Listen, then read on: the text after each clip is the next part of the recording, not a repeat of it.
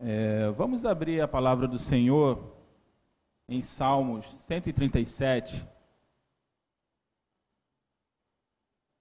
Salmos 137.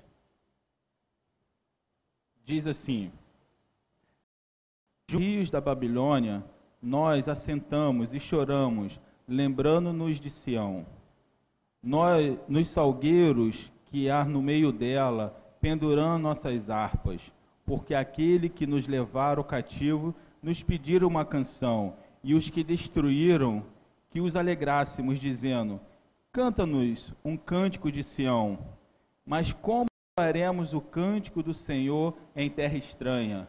Se eu te esquecer, se eu esquecer de ti, ó Jerusalém, esqueça-se a minha destra da sua destreza Apegue-se-me a língua ao paladar, se eu não lembrar de ti, se não proferir Jerusalém a minha maior alegria. É... Estamos chegando, né, praticamente no final do ano, é, reta final de mais um ano. Talvez aí as emissoras de televisão já estão tá preparando retrospectiva, né, 2017. E aí eu gostaria de fazer uma pergunta. Qual foi nossa retrospectiva esse ano? O que, que fizemos esse ano? Tivemos projetos, talvez tivemos sucesso em uns, talvez não tivemos tanto sucesso em outros. E o ano está se findando. E o que, que nós fizemos? Ou o quanto da nossa vida nesse ano nós dedicamos ao Senhor. Né? Daqui a pouco vem ano novo e se fala que vai tudo começar novamente, mas será que é porque nós estamos mudando de um ano para o outro que os problemas não resolvidos desse ano se resolverão no passo de mágica no ano que vem? E nesse pensamento, eu fico pensando nessa, nesse trecho da palavra do Senhor que nós acabamos de ler quando ele fala assim: junto aos rios da Babilônia, nos assentamos e chorando, lembrando-nos de Sião. Israel estava cativo ali na Babilônia por causa do pecado que eles haviam cometido, porque eles tinham se esquecido do Senhor ainda em sua terra. E o Senhor já havia avisado se eles não se arrependessem, se eles não voltassem é, para o Senhor que todas essas coisas iriam acontecer. E de repente eles estão ali cativo e eles começam a se lembrar de Sião e começam a chorar, lembrando da terra, lembrando de onde eles estavam. Mas eu gosto de pensar que eles não pensavam apenas em Jerusalém. Eles pensavam também no templo que foi destruído o templo onde simbolizava a presença de Deus junto do seu povo, o templo onde Deus falava com seu povo. E eu fico pensando que talvez uma das maiores amarguras desse povo é porque já não tinha mais a presença do Senhor, já não ouvia mais o Senhor. E todo aquele, toda aquela angústia, ela não poderia ser curada porque o Senhor não fazia mais parte das vidas deles. E eles começam a chorar. E no versículo 2 ele vai falar: nos salgueiros que há no meio dela, pendurando nossas harpas. Não tinha mais motivo para louvor, não tinha mais motivo para poder se alegrar. Estava longe de Jerusalém, a terra havia sido destruída, o templo havia sido destruído, muitos dos filhos de Israel haviam caído na, na batalha. Só tinha tristeza para se lembrar. E eu fico pensando que há um tempo atrás eu estava vendo um, um vídeo no, no, no, YouTube e uma pessoa, um, um, judeu, ele, ele questionava um rabino aonde estava a existência de Deus durante o Holocausto. E o interessante é que quando, ano passado, quando eu tive, estive em Israel, eu conheci um pastor que, traba, que trabalha ainda com alguns sobreviventes do Holocausto, e alguns sobreviventes do Holocausto é, se tornaram ateus porque por causa de todo o sofrimento que aconteceu. E essa pessoa que faz esse questionamento para esse rabino também é, se tornou ateu, porque ele perguntava onde estava Deus em, diante de tudo aquilo que aconteceu. E o mais interessante é que a resposta daquele rabino poderia ter sido uma, uma resposta milaborante, né? É uma pessoa que tem domínio das palavras, uma pessoa muito sábia, poderia responder de forma eloquente, mas não. Ele foi lá, a resposta dele, a resposta dele foi simplesmente Deuteronômio 28, de 15 a 28. Eu só vou ler alguns trechos. Um dos trechos fala assim: O Senhor te fará cair diante dos teus inimigos, por fim, por um caminho sairás e, e contra eles, e por sete caminhos fugirás diante deles, e serás espalhado por toda a terra entre os reinos. E aquele rabino começa a falar: olha, tudo aquilo que aconteceu no Holocausto foi porque o povo de Israel esqueceu das promessas de Deus. No momento que Moisés foi usado por Deus para falar as bênçãos e as maldições, o povo de Israel se afastou de Deus e todas as maldições vieram sobre aquele povo.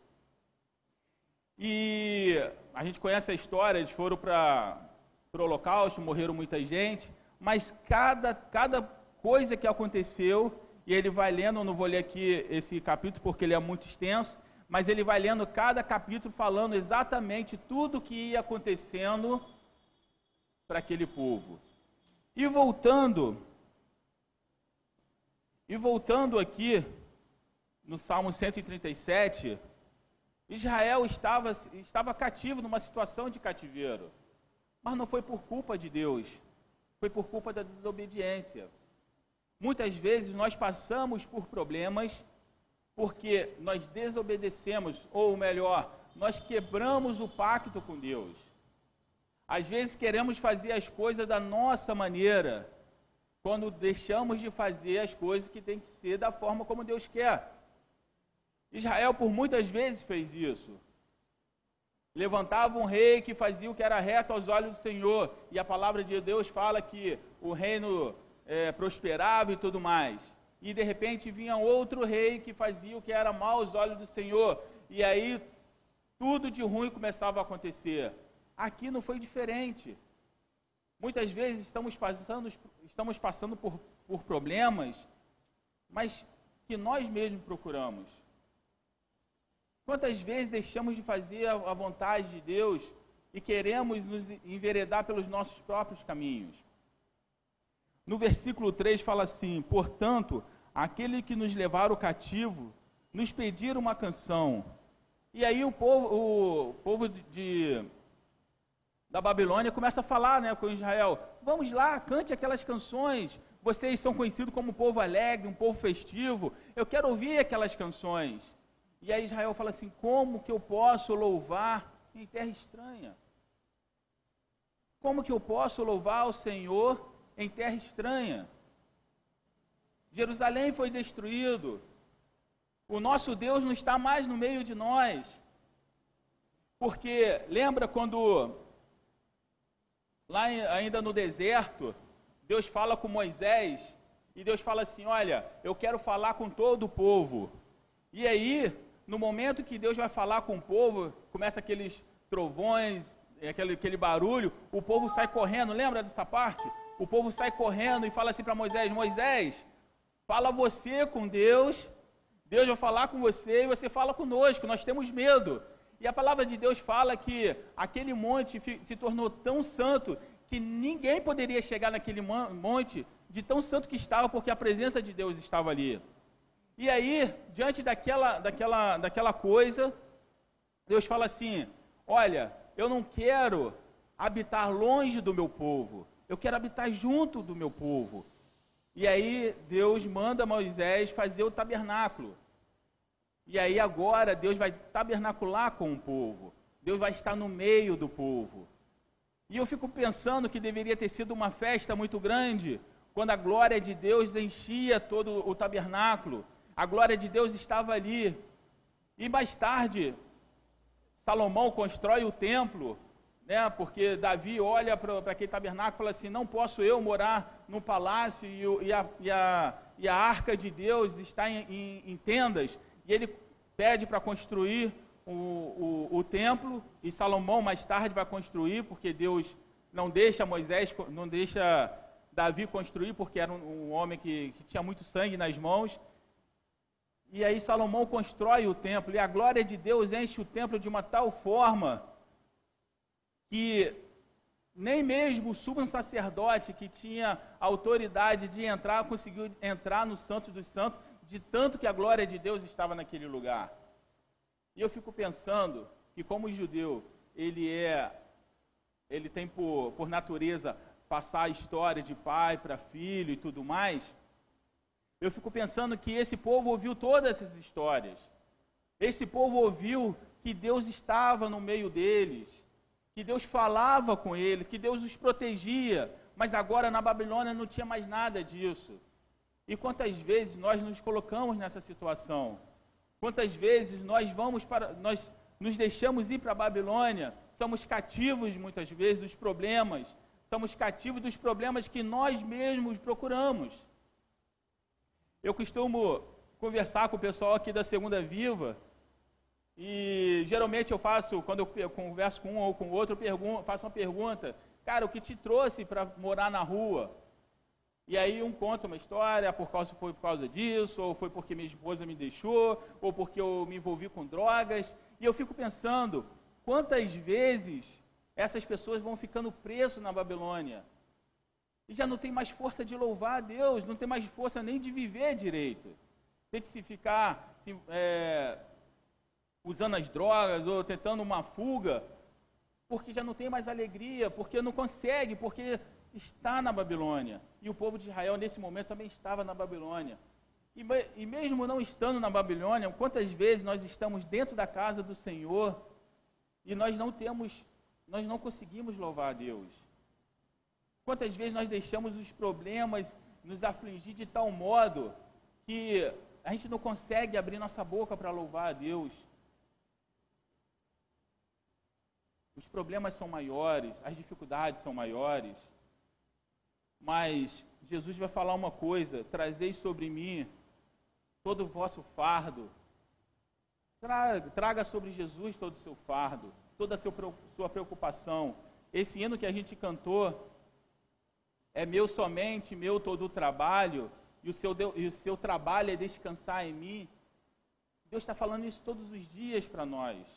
Olha, você não precisa ter trabalho, você não precisa ter preocupação, porque por mais preocupação que você tenha, você não consegue resolver seus problemas.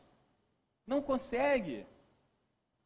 Ninguém consegue resolver seus problemas se não for pela mão poderosa de Deus. Se não for Deus tocar, mas sabe por quê? Para você perceber o quão grande é o Deus que você serve. Lembra quando o povo de Israel estava para atravessar o Mar Vermelho e de repente eles se. Rapaz, e de repente ele se vê naquela situação ali do mar, o mar na sua totalidade e atrás dele o povo de, de Faraó já vindo para matá-los. Hoje, quando a gente lê, a gente sabe o que vai acontecer, é fácil, né? Ah, a gente sabe que o mar vai se abrir, a gente sabe que o povo vai passar. Mas naquela hora ninguém sabia o que ia acontecer. Naquela hora ninguém sabia. E aí, quando Moisés clama a Deus, o que, que Deus fala? Moisés, por que clamas a mim? Diga ao povo que marche. Ou seja, cadê a fé de vocês? Onde está a fé? A fé é crer em, em coisas que você não vê, porque se você vê, não é fé. Quando você vê algo, isso não é fé, isso é apenas constatação. Mas quando você está numa situação que você não tem para onde ir, e aí acontece um milagre na sua vida, isso é o poder de Deus. E muitas vezes nós estamos negando esse poder de Deus, porque estamos tentando resolver as coisas no nosso próprio braço. E ele continua, ele fala assim, no versículo 4: Mas como entoaremos o cântico ao Senhor em terra estranha? Se eu me esquecer de ti, ó Jerusalém, essa parte eu acho fantástico, porque eles, sabe, eles sabiam que a, que a felicidade não estava em outro lugar sem ser em Jerusalém. Mas não porque era Jerusalém, não porque era aquele pedaço de terra, mas porque Jerusalém simbolizava a presença de Deus. E como eu posso louvar, como eu posso me alegrar se eu me esquecer de Deus? Se isso acontecer, que a minha mão perca força, que a minha língua se apegue ao meu palato, se eu me esquecer de Ti, ó Senhor.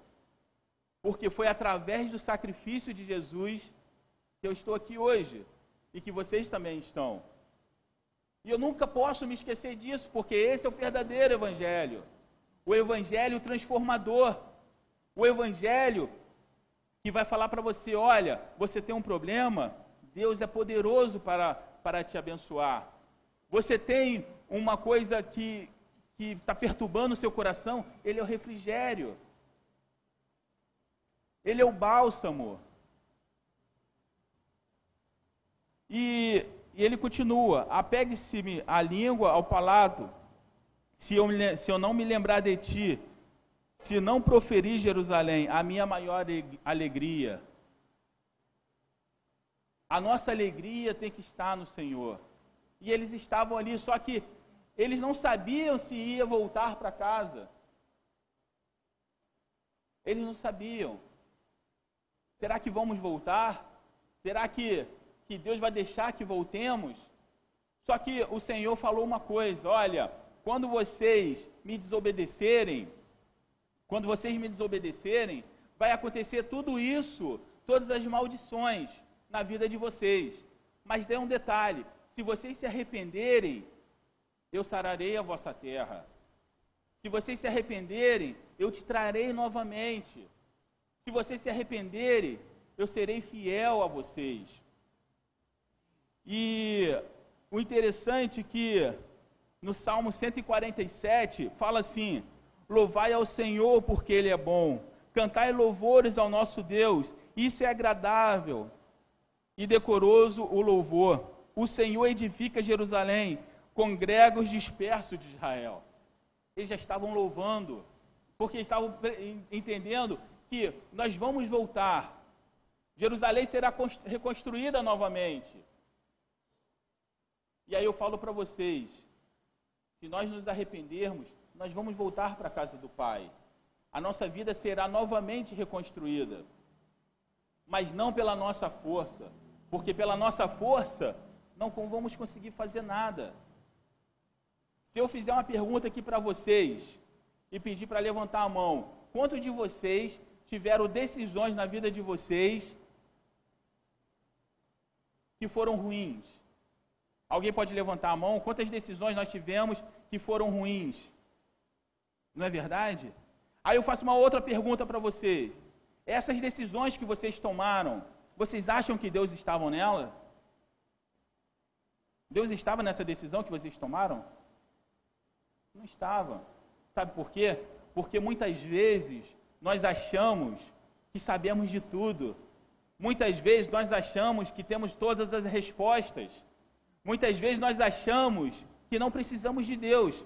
Ah, mas eu nunca pensei que não precisasse de Deus. Sim, você pode até não ter falado isso, mas as suas ações muitas vezes fazem isso, porque quantas vezes nós acordamos, trabalhamos, voltamos para casa e vamos dormir sem uma vez orar ao Senhor? Quantas vezes nós acordamos, trabalhamos, voltamos para casa e dormimos sem ler a palavra de Deus? E como que eu posso fazer a vontade de Deus se eu não oro, se eu não procuro, se eu não leio a palavra de Deus? E depois eu quero falar, minha vida está uma desgraça, mas a palavra é clara: se você se afastar de mim, eu me afastarei de vocês. É simples. O servo de Deus ele passa por dificuldade por dois motivos. Um, quando nós nos afastamos do, de Deus. Ou dois, quando o Senhor está provando as nossas vidas. Rapaz, quando o Senhor está provando nossas vidas. A palavra de Deus fala que Jó era um homem temente a Deus. Mas Deus deixou que tudo acontecesse na vida de Jó para provar o coração de Jó. e ele foi um servo aprovado. Então, precisamos nos perguntar: o que nós estamos passando é porque Deus está provando o meu coração e eu vou continuar sendo fiel ao Senhor? Ou tudo que eu estou passando é porque eu me afastei do Senhor? E vou falar, muitas vezes nós nos afastamos de Deus mesmo dentro da igreja. Muitas vezes nós estamos dentro da igreja, mas não temos experiências com Deus. Muitas vezes nós falamos como Jó falava, né? Antes eu te ouvia, antes eu te conhecia de ouvir dizer. Quantos de nós só, só conhece o Senhor de ouvir dizer? Eu poderia contar o testemunho da minha vida, ou poderia vir, sei lá, outras pessoas aqui contar, contar altos testemunhos da vida de, deles. Mas eu falo para vocês, o meu testemunho é importante para mim, porque me manteve firme na presença do Senhor. O seu testemunho é importante para você. Porque se você for atrás de testemunhos de pessoas, você vai falar assim: eu conheço a Deus de ouvir falar. E quando nós conhecemos de ouvir falar, nós não temos experiência com Deus.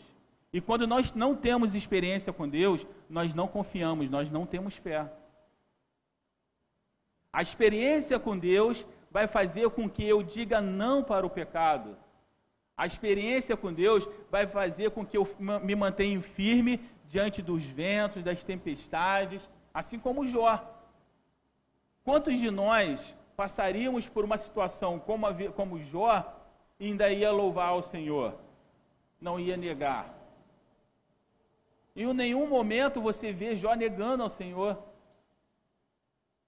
E eu falo para vocês: será que Jó sabia que a vida dele ia mudar? Não sei. Mas uma coisa eu sei: ele confiava sua vida ao Senhor. Se fosse mudar, amém. Se o Senhor fosse levá-lo, amém. Ele confiava. Ele não queria saber qual é o final da história dele. Ele queria saber que no presente momento ele confiava no Senhor. Porque antes ele ouvia, ele conhecia o Senhor de ouvir dizer, mas agora os olhos dele via. E quando você vê a Deus, nada vai te tirar do alvo. Quando você crê, quando você tem experiência de, com Deus, nada vai fazer você se abater. Porque você não conhece de ouvir, de ouvir falar. Agora você tem experiência. E quando você tem experiência, você consegue louvar. E quando você consegue louvar, você sente a presença de Deus no seu coração. E quando você sente a presença de Deus no seu coração, você tem certeza que todos os problemas estão nas mãos de Deus. E se todos os problemas estão na mão de Deus, Ele vai resolver para você. E aí eu volto para aquela música. Não tenha cuidado nenhum sobre ti, porque um dos maiores cuidados que você tem, nada resolve, mas o seu trabalho é descansar em mim. O seu trabalho é descansar em mim. Muitas vezes nós estamos correndo para um lado, correndo para o outro, nos desesperando e entrando em quadros de depressões. Mas por quê? Porque nós não, não estamos confiando em Deus. Jesus morreu na cruz não foi para você ficar sofrendo, não foi para você ficar amargurado. Ele morreu na cruz para te dar vida e vida em abundância. Eu falo para vocês: quem quer ter uma vida em abundância dentro de um quadro de depressão? Ninguém. Quem quer ter vida em abundância cheio de problemas? Ninguém. Mas se ele está falando que ele vai te dar vida e vida em abundância, é porque problemas virão na sua vida, mas ele vai resolver todos eles. Entende a diferença? Em, em você seguir seus próprios caminhos e trilhar o caminho que Deus tem, tem planejado para você. Porque eu gosto de dizer uma coisa: Deus, diante de todo o seu poder, uma coisa ele não faz: é mexer no livre-arbítrio de cada um. Da mesma forma como foi com Israel ele, ele, ele, ele falou assim: Olha, eu estou colocando diante de vós o caminho da bênção e o caminho da maldição. E ele, ele vai mais além, ele fala assim: Mas filhinhos, sejais sábios, escolhe o caminho da bênção. Porque se você escolher o caminho da bênção, tudo vai bem na sua vida. Você será bendito aonde você for. Ao, seu, ao entrar e ao sair, você será bendito. os seus filhos serão benditos, a sua casa será bendita, aonde você colocar as suas mãos, ali eu vou te abençoar. Deus só deu promessas boas, mas por que, que a gente escolhe o lado errado? Eu, eu, eu, eu costumo dizer que quando eu era criança, que eu li essa parte, eu ficava brigando, eu ficava assim, gente, como que Israel não pensa? Era só, é fácil, eu só fazia a vontade de Deus que ia tudo bem. Mas aí eu cresci e percebi que nós também fazemos a mesma coisa. Quantas vezes nós estamos nos distanciando do caminho de Deus e Deus está falando, manda seus profetas, olha, vai acontecer isso se você, se você tomar esse caminho. o cara vai por aquele caminho. O Espírito fala no seu coração, não faça isso, mas, mas na sua cabeça fala, não, isso aqui é a coisa que eu preciso fazer. Por que, que você precisa fazer? Entende? Por que, que você precisa fazer? Eu costumo dizer que o Espírito Santo é como se fosse um serviço de informação. Você consegue saber até o presente momento o que, que vai acontecer. Mas daqui a cinco minutos você não tem a mínima noção do que vai acontecer, não é verdade? Quanta coisa pode acontecer em cinco minutos? Né? Só que o nosso Deus sabe todos os nossos caminhos, desde o momento em que você foi gerado na barriga da sua mãe até seu último dia. Ele conhece todos os seus caminhos. E ele sabe que muitas vezes na sua vida você está se enveredando para o caminho errado. E ele está falando: não vá por aí, porque se você for por aí, eu não estarei contigo. E muitas vezes nós vamos a si mesmo. Por isso que a palavra de Deus vai falar que Davi é o homem segundo o coração de Deus, né? Por mais que ele tenha errado, ele voltou e se arrependeu e pediu perdão ao Senhor. E uma coisa que ele fala que eu, eu não me canso de falar, ele fala assim: Senhor, não aparte de mim o teu espírito. Quando ele fala assim, não aparte de mim o teu espírito, sabe por quê? Porque ele sabe, ele sabia que ele estava angustiado, ele sabia que ele estava com problema, mas só o Espírito de Deus poderia dar refrigério à alma dele. E ele sabia tanto isso que ele teve a experiência de quando ele tocava a harpa, para que o rei Saul ficasse bom. Lembra? O rei Saul era atormentado pelo espírito imundo e aí Davi ia tocava a harpa e, e, e Saul ficava tranquilo. Ele sabia, ele viu que tudo aquilo acontecia e ele falava: Eu não quero isso para mim, porque se o espírito de Deus abandonar a minha vida, alguém vai entrar no lugar dele. Mas eu não quero esse alguém. Eu quero o espírito de Deus na minha vida. E aí ele fala: Olha, Senhor, por favor, não aparte de mim o teu espírito. Porque, por mais que eu passe pelo caminho da sombra e da morte, não temerei, porque tu estás comigo. Muitas vezes nós estamos passando pelo, pelo vale da sombra e da morte. Mas não é para a morte, não. É só para ver se nós realmente estamos com o Senhor. Porque a palavra de Deus diz que mil cairão ao seu lado e dez mil à sua direita, mas tu não serás atingido. Mas você pode estar passando no vale da sombra da morte. Mas mesmo você passando no vale da sombra da morte, nada vai te atingir. Mesmo você caminhando ali no lugar mais perigoso, nada vai te atingir. Eu lembro que quando a gente foi para Israel, a gente foi para um lugar lá, o GPS mandou a gente para um lugar lá muito perigoso, e o pastor falava assim para mim: Você não está com medo? Eu falei: Eu não estou com medo. Mas não é porque eu sou super-homem, não, porque eu confio no meu Deus. Se for para morrer agora, amém. Mas se não for, não adianta, nada vai acontecer comigo. Porque o Deus que eu sirvo vai cuidar de mim. Essa é a fé. Às vezes a gente vai para alguns lugares, a Adriana sabe disso. Às vezes ela fica assim: nossa, nós passamos por uma situação, fiquei com medo. Outro dia, quarta-feira retrasada, nós saímos daqui, chegamos ali na frente, no sinal, a gente escuta uma, uma rajada de tiro, na esquina da onde a gente estava.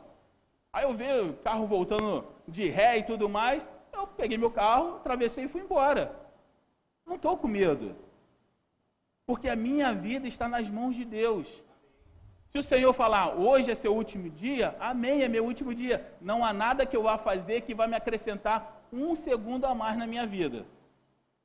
Mas se também não for meu, se hoje não for meu último dia, eu tenho fé plena no Deus de Israel, que Ele vai me guardar aonde eu estiver, se eu estiver fazendo a vontade dEle. Posso passar no vale da sombra da morte, mas nada vai me atingir, porque o Senhor é comigo.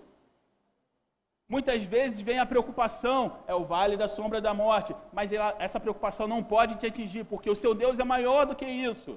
Muitas vezes a depressão quer te pegar, mas isso é o vale da sombra da morte, mas o seu Deus é maior do que isso. Quando nós começarmos a entender que nosso Deus é maior do que tudo isso, nós não teremos mais preocupações. Ou você confia ou você não confia. É simples assim.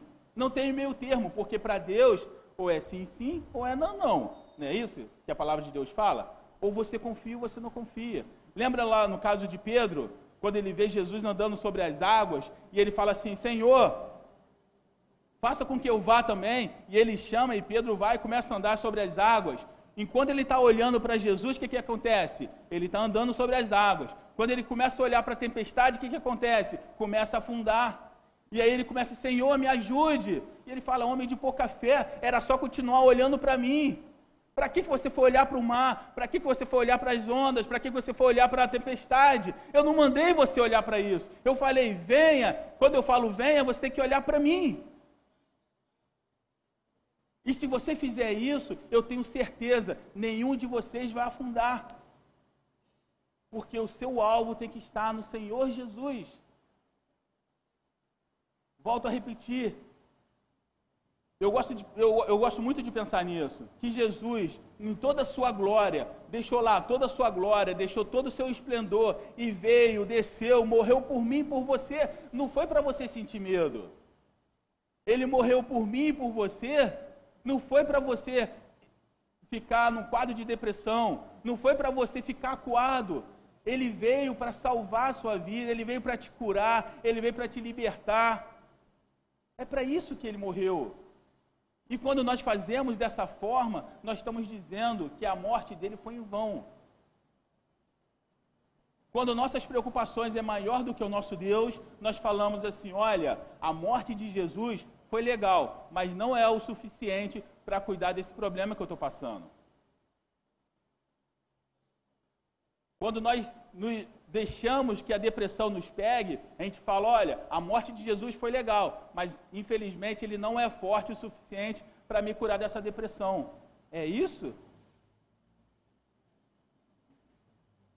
E muitas vezes, quando nós cedemos à tentação do pecado, das drogas e tudo mais, nós estamos dizendo: Jesus morreu, legal, mas ele não tem poder para transformar minha vida. Será? Como eu disse lá no início, a única coisa que Deus não faz é mexer no seu livre-arbítrio. Você tem a decisão sobre a sua vida de escolher a Deus ou de escolher o inimigo. E vamos ser sinceros: se você não estiver escolhendo a Deus, você está escolhendo o diabo. É simples assim. E se você está escolhendo o diabo, a palavra de Deus diz que no final, todas as pessoas que são seguidores dele vai para o lago do, inferno. É isso, é simples. Não tem outro caminho. Não eu não tenho como florear isso, entendeu? Ou você escolhe a Deus e serve a Deus e vai morar com Ele na eternidade, ou você está escolhendo o diabo, vai segui-lo e vai para o lago de fogo. Eu não consigo florear nada disso. Essa é a verdade nua e crua, vamos dizer assim. Não tem outra explicação. Então, assim, hoje a decisão está na mão de cada um de vocês. Assim como eu permanecer na presença do Senhor, é a decisão que eu tomo todos os dias. Porque todos os dias o pecado vem. Todos os dias eu tenho chamado para abandonar o Senhor. Não é assim que funciona? Todos os dias você não, você não tem mil e um motivos para pecar? Não é isso? Ou, tô, ou só acontece isso comigo? Todos os dias o pecado está te chamando.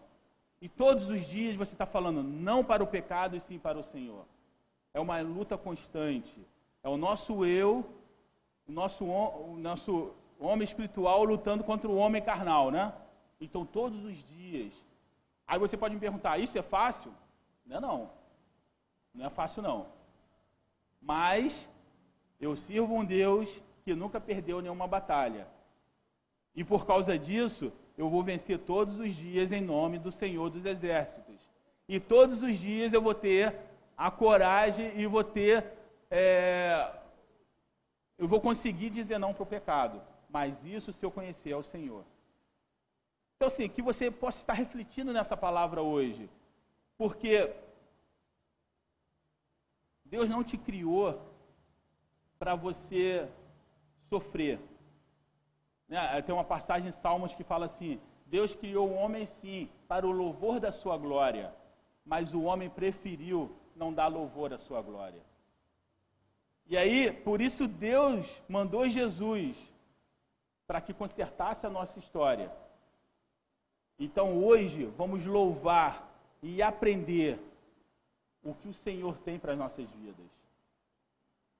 Todos os dias o pecado está aí, mas o apóstolo Paulo vai falar: ser fiel até a morte, dar-te-ei a coroa da vida. Amém? Que essa palavra possa estar entrando nos nossos corações, que a cada dia nós possamos ter força de, de falar não para o pecado, não para o pecado e sim para o Senhor. Estou muito feliz porque tenho a visita dos irmãos. Estou muito satisfeito de vocês terem vindo. Obrigado. Convidei vocês na, na, na segunda-feira, vocês vieram. Vocês também. E assim, que o Senhor possa estar fortalecendo a vida de vocês a cada dia. E assim, não deixa de vir não. Vem na segunda-feira de novo, vem na quarta-feira, vocês são muito bem-vindos aqui. O Senhor, eu acho que, que hoje tem uma festa no céu porque vocês estão aqui. Sabe, o Senhor deve estar muito feliz porque são pessoas que Ele ama. Quando Deus mandou Jesus para morrer lá na cruz, Ele mandou por você, e por você, e por você, e por você, e por vocês. Muitas vezes a gente passa por tanta dificuldade na vida, não é verdade? Que a gente acha assim: ninguém se preocupa comigo. Se preocupa sim. O Senhor se preocupa com você. Ele preocupa com a sua vida. Ele quer você feliz.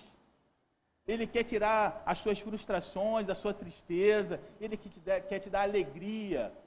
Você pode estar passando por problemas, mas você vai falar assim: não, eu sou feliz. Mas você é louca, você é feliz por quê? Eu sou feliz porque eu tenho Jesus no meu coração. E essa felicidade, homem nenhum vai conseguir tirar. Essa felicidade é o que mantém todos os dias a gente de pé. Porque eu não sei quanto a vocês, mas eu gosto de ser feliz. Eu não gosto de ser triste, não. Eu gosto de ser feliz, eu gosto de, de estar em paz todos os dias com meu Deus, amém? Então, assim, que essa palavra possa entrar no coração de vocês. Voltem na quarta-feira de novo, para a gente estar aprendendo junto da palavra de Deus, amém? Amém.